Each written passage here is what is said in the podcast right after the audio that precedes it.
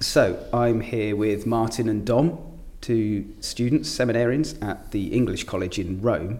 And we've seen a lot since we've been here. We've seen lots of prayer, as you might expect. We've seen what you guys do in your spare time, lots of study as well, of course, again, as we might expect. But the one aspect that I was pleased to see, but opened my eyes a bit, was the pastoral work. And last night I went on a soup run through the streets of Rome, where some 7,000 people have found themselves sadly on the streets. And you guys, amongst others, were giving out soup that you'd made yourself. And tell us a little bit about the project and how it came about. Hi, James. Yeah, this is Dominic, and uh, I was out on the, the soup run last night. It's an initiative by a wonderful community in Rome called Sant'Egidio. And this is a community primarily of lay people. They were founded in 1968 and they meet together to pray and then they go out from their places of prayer to serve the poor and the marginalized. They're present in 70 places around the world, but Rome is their, is their heartland, Rome is their spiritual base. So, a couple of years ago, one of the priests in this house, Father Mark Paver, now a priest in Salford, he had a connection with Sant'Egidio, And he suggested that the English College, as, as seminarians, that we might get involved with this wonderful work that they do on the streets of Rome. And I think many of us had heard of this community and we had a vague idea what they did. But actually getting involved has been a real eye opener to real life in Rome, on the streets. So we get to meet these wonderful Christian brothers and sisters who do the work in Rome, and then we get to meet what Sant'Egidio call the friends of the community, which is the actual homeless and poor people who they serve. And Martin, you've actually done some work in another country with them before, haven't you? Yeah, that's that's right, James. So before I well before I came to seminary, uh, I actually lived in, in Spain for two or three years. And I was in Madrid for two years, and I discovered the community of Santa Gidio there, um, well, I think quite providentially really, is it, was, it became quite an important part of my life in Madrid. And I was involved in a similar project there that they, they had on a, every Wednesday night. It's not as big as the community in Rome, but so they don't do it every night. But uh, on Wednesdays, uh, they meet for prayer uh, and then we'd go out and uh, very much the same attitude that you'd help the people of the community and then giving soup and uh, and sandwiches and gazpacho because it was Spain to people on the street who again they referred to as friends of the community or friends in the streets. It was really quite powerful and uh, the relationships that had clearly developed between the members of the community on the one hand and, and the people they were helping were quite special you know it was um, It's marvellous. And I have to say, it was nice of you to include me. The minute I turned up, I got given this humongously large bag full of bread, full of fruit, and so forth, by a very special lady, Susanna. And there are many special men and women that go and, and go out onto the streets to do this. Do you find sometimes that it sort of challenges us as well? Because sometimes it's quite easy to look the other way. But there's a lot of pain and suffering out there that we can't turn away from, isn't there? Yeah, so the work with Santa Sant'Egidio has really opened our eyes, opened my eyes to that reality in Rome. I remember after one of the first soup runs that I'd been out on, I was walking to the Angelicum, to university, like I do every day, and there was a chap coming towards me, going the opposite direction. Reasonably smartly dressed guy, as smart as, as I am anyway.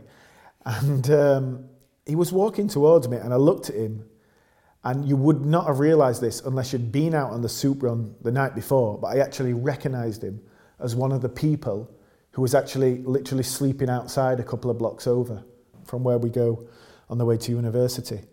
So it gave you the behind the scenes look into the real life in Rome and I imagine every city around the world. Uh, you actually see where the people are sleeping in the cold and the rain and un, you know under the stars hopefully when the weather's better. Um, so yeah, it opened your eyes really to the to the struggle that so many people are going through. But then, you know, not just that, but being able to actually help and build up a relationship with the guys. We know a lot of the guys by name now. We have a good laugh every week. Martin will tell you, but he met one lady last night and she insists that you sit on the step with her Yeah. in front of this particular church. Can you talk about her? Yeah, I mean, it's the first time I'd met her, but she's um, she's a a elderly lady, and I think turning 80 uh, in a couple of weeks. And just a beautiful person, really, and very welcoming, very, as Dom said, very insistent that you sit down, that you chat with her. And clearly, the, the people from Sant'Egidio have got a great relationship with her, so much so that they're, they're taking her out for her birthday. So they'll be going out to a restaurant in, in a couple of weeks. Unfortunately, we were asked last night if we would be able to make it. We, we've got something else on that day, but um, it's just it's very sad, clearly, that an elderly lady like her is in that position. Uh, I mean, still incredibly cheerful, despite that. Very friendly, and it's you know it's great that Sant'Egidio are there to give her some friendship and keep an eye out for her. But Um, I think you said Amelia. Is that her name? I mean, I was going to say that. What what struck me a lot last night was the you know getting to know them. Not just here you are, here's some help, but no, hang on, who are you as a person? What's your name? Yeah. These are almost like the homes of the homeless. I sort of felt because they've got their spot and they're usually in that spot. They sort of you know there's there's a, a, a degree of this this is my space and this is where I live, if you like it's sad and it hurts to look at it sometimes, obviously. But I think sometimes, even if you give a few pounds, a few euros, you don't ask the name. Not usually. I think some people do, but the, the instinct is to, to sort of do something and move on. So I think what was great as far as I was concerned, and to see that you know you guys are passionate and so involved, is to find out more about these people. They're people. They're not just you know it's not a statistic thing. That, do you think that's right? Yeah, and I, I think that comes with a project like Sant'Egidio when it's deeply rooted in prayer. So it flows from prayer, and these are people who are encountering Christ in the Blessed Sacrament and in the Scripture and in their community together. And then they're going out on the street and they're serving these brothers and sisters as icons of Christ in his suffering. So that's, yeah, how each member of Sant'Egidio, how they take the time, how they look at the, the friend, they call them, and how they build up a genuine rapport. And I think that's, in terms of the history of Sant'Egidio, that's how they've always done it as well. And it's actually, I remember when I was in Madrid, we had an annual mass, which they have here, well, which began here, which is in memory of a lady called Modesta, who was uh, an elderly lady who, who used to sleep out by Termini Station in, early, in the early 80s, I think. And she actually died um, because uh, when she was about 71, something like that, um, she um, was in a lot of pain. I don't know exactly what the problem was, but the ambulance refused to take her at that time because obviously the life that she was living, she was very dirty and um, you know, and they, they would not take her which is actually unbelievable that that happened, but it did happen. Um, and I think what Santa does with homeless people, you know, helping people on the street, it's started as a response to that. I think they were doing work in that area before, but it was a real kind of catalyst, and that's and the fact that they have this mass to remember her. I think it was that mass where they'd have they'd also pray for all the people that they knew in Madrid who died that year on the street or in difficult situations. So it's that that kind of personal aspect is there from the beginning, you know, just remembering that uh, everyone we encounter is, you know, is a child of God. And I think you'll agree as well, Martin. It works both ways. Like, you know, we go out, give a little bit of soup and the sandwiches and everything, and have a chat and blankets and sleeping bags and stuff like that when it's cold. But, you know, you get so much more in return. So the relationships we've got with the guys now, you know, they, how you doing? How's the studies going? Sit down with, there's one guy lives outside a church called Ricardo, and he loves to sit on this little step and talk a bit of scripture. Um, and we came home one day, and there's a, uh, one of the students here, a deacon, Marco, he said, uh, Oh, guys, by the way, we've got some panettone in the student kitchen. I said, Oh, yeah, where's it from? He says, Oh, Stefan and Melena, this lovely couple who live outside a church in Rome, he gave it to us. They wanted to give something back to the students. So, you know, it's not just one way, we get a lot out of it as well. And And talking about that link, though, I noticed that there was a, a soup lunch today.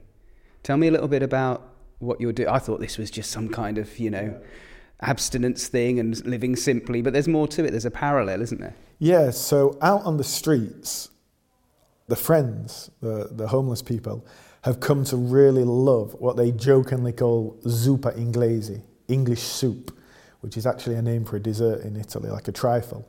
But they call it zuppa inglese and they really love it. You know, it's hot and it's really tasty. We get the best quality soup we can find to serve on the street.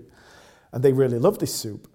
So during Lent, to fund the buying of the next lot of soup to keep us going for a few more months to keep people on the street with the hot soup, we've decided to have a soup lunch ourselves where we're, we're having the same soup for lunch that the friends out on the street are having, a bit of solidarity there.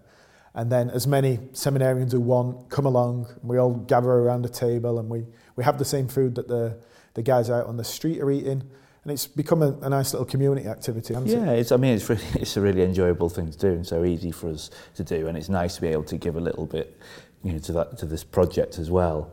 Yeah, so it's a, a big success thing at the moment, the uh, weekly Lenten soup. It is, it's wonderful. And just finally, do you get a chance, do you find some space to, to pray for this ministry, this pastoral work?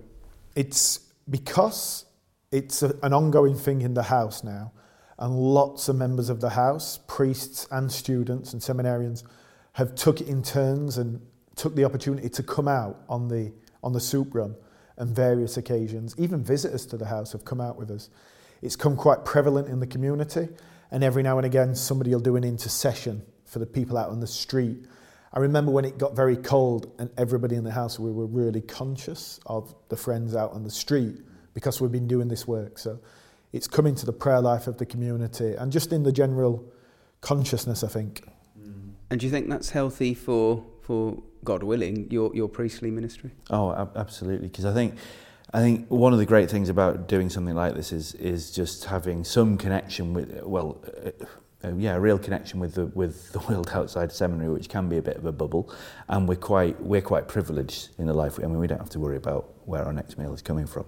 So I think having some exposure to what reality is, unfortunately, for quite a lot of people, and doing you know having the opportunity to to work with people like the Sant'Egidio community and and you know have some solidarity with them is really important for us at this stage as seminarians and hopefully yeah as priests as well I think just as important if not more so Gentlemen, thank, thank you very much indeed. And thank you for taking me out on, Thanks, James. on the James. pastoral work. Next Thank time you James. come to Rome, we'd love to take you out again. I'll be there with that heavy bag.